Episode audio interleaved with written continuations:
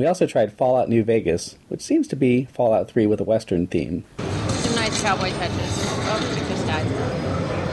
I came, I saw, I turned him evil. So, ordinarily, if you don't shoot him, he ends up being kind of a friend of yours. Okay. you get on your team. She plays bad. she likes to take out everybody in the game. When we fast travel, they're using a roulette wheel to show the load. It's actually loading a lot faster than Fallout 3 did. It's still taking a bit of time, but it's not as bad. We mostly wandered around shooting things, and I even found an old broken down roller coaster track, which looked like it might be fun to explore. Alas, I ran out of time. The game looks good, and we're definitely still going to get it, but PAX isn't as much fun when you're not discovering new things, and this felt a little old hat.